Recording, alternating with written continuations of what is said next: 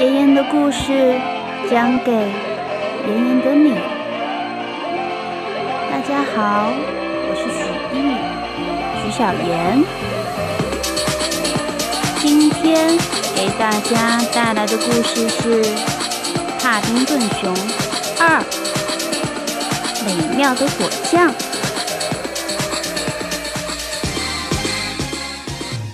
在昨天，布朗一家心情十分沉重，因为他们不知道要做些什么才能证明帕丁顿是清白的。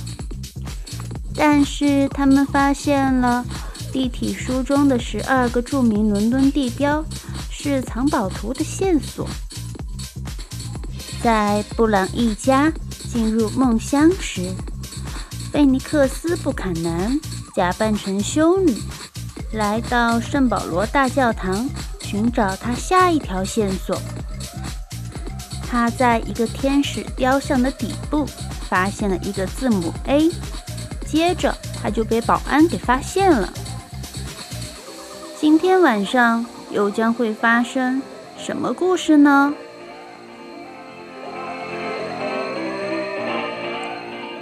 第十二章：美妙的果酱。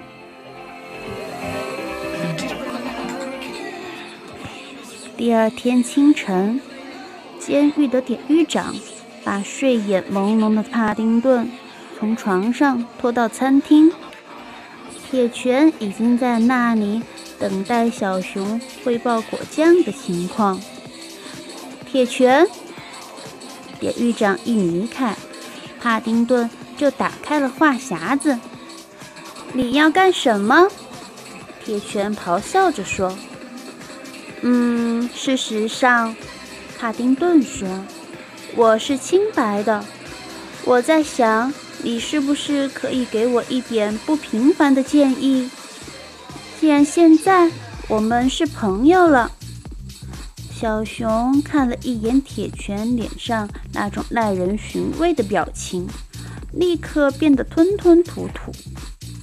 朋友，铁拳大声说。我是你的上司，不是你的伙伴。既然这样，您先请。帕丁顿说着，拉开了门。为什么？铁圈怀疑地问。所以这样，你就可以从后面捅我一刀了吗？不，帕丁顿抗议道。这是出于礼貌。露西婶婶说：“如果你善良并且有礼貌，这个世界都会好起来。”哼！铁拳轻蔑地哼了一声：“你之前在我前面，现在在我后面，这让你看起来像傻瓜。”帕丁顿不知道该说些什么，所以他决定。最好保持安静。他跟着铁拳走进厨房。其他人呢？小熊一边问，一边环顾着空荡荡的房间。我一直都独自工作，铁拳说。不相信任何人，做最坏的打算，这就是我的人生哲学。他咕哝着说：“配料都在这儿。”铁拳一边说，一边指着壁柜。看到帕丁顿还在犹豫，他催促道：“那就开始吧。”你不帮忙吗，铁拳先生？不，铁拳大声说着，扑通一声坐在椅子上。但是。我自己做不完呢，帕丁顿抗议道：“有五百个饥饿的囚犯在等着吃早餐呢，我需要给一千个橘子榨汁。”铁拳打开一本《艰难时代》，然后说：“第一，不准说话。”帕丁顿点了点头，他围上围裙，开始哼小曲。第二，不准哼曲子。不准唱歌，还有不准表现得很开心。帕丁顿安静了下来，他爬到架子顶端，然后试图把一大袋橘子拉出来。可是那袋橘子纹丝未动。他又使尽全力试了一遍，但那个袋子仍然稳如磐石。小熊看了一眼铁拳，他还在读报纸。帕丁顿最后一次尝试着拽了一下袋子，袋子还是没有移动半分。但是其他的袋子却发出了令人担心的隆隆声。帕丁顿喘着气向后退，但他终究还是慢了一步。架子上所有袋子都掉了下来，把小熊整个埋了起来。嗷！他模糊地叫了一声。铁拳重重地叹了口气，接着站了起来，把那些袋子移开。我觉得在这里工作压力太大了，帕丁顿说着，拍打着身上的灰尘。露西婶婶说过：“露西婶婶。”铁拳咆哮着：“我听够了，露西婶婶。”他说着，把一双大手举到空中。他听起来。就像一个讨人嫌的老太婆。帕丁顿抬头望着铁拳，小心翼翼地问：“你在说什么？”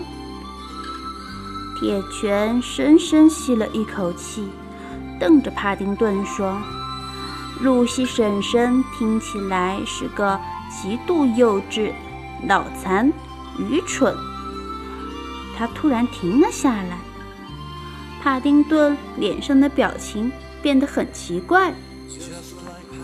你在干什么？发生什么了？铁拳皱着眉头，奇怪地问。帕丁顿死死盯住铁拳，坚定地凝望着他。铁拳开始觉得不自在，他开始冒冷汗，不自然地拉衣领。这里怎么突然变得这么热？难道我没关烤箱吗？并不是，帕丁顿说：“我正在熊瞪你。”露西婶婶说：“当人们没有礼貌时，就要这么做。”哦，好吧，它是一只很厉害的熊，这样可以了吧？铁拳说着，在帕丁顿的注视下，不自在地动了动。铁拳先生，在你眼里，我可能是一个作恶多端的犯人。帕丁顿说着，放松了一些对铁拳的注视。但事实上，我是清白的。我的家人。正在努力证明我的清白，所以如果你想要在我离开之前做出果酱来，那你就得帮帮我。我自己做不完，用爪子做事会花费更长的时间。小熊解释着。好吧，我来帮忙。铁拳说。熊凳显然起作用了。不过我不确定我能帮上什么忙。”他说着，举起巨大的拳头。他们也不是做饭的料。哦，我不知道，哈丁顿说。但是他们看上去像是一对绝佳的橘子榨汁机。橘子榨汁机。帕丁顿递给铁拳一个橘子和一只碗，试试吧。他说：“这个大块头的男人拿起橘子，一下子就把它给挤瘪了，果汁被挤到碗里。帕丁顿笑着说：“我们很快就能弄完这些了。”之后，他们有节奏地配合着彼此。帕丁顿负责嗅出哪些橘子成熟了，铁拳负责把它们挤到锅里。露西婶婶说：“你在用刀的时候一定要小心。”帕丁顿说：“铁拳拿着一把刀，以机关枪扫射的速度把橘子皮切好了。”你在哪学的？帕丁顿惊奇地睁大了双眼。相信我，你不会想知道的。铁拳说着，奸笑了一声。很快，橘子就准备好了。帕丁顿加入了一些调料，柠檬与好多好多的糖。铁拳弯下身子闻了闻，他问帕丁顿：“怎么样？味道好吗？”只有端上餐桌之后，我们才知道。帕丁顿说着，坐下来继续等。他希望果酱会是完美的。帕丁顿简直不敢想象，如果果酱的味道不好，铁拳将会对他说什么。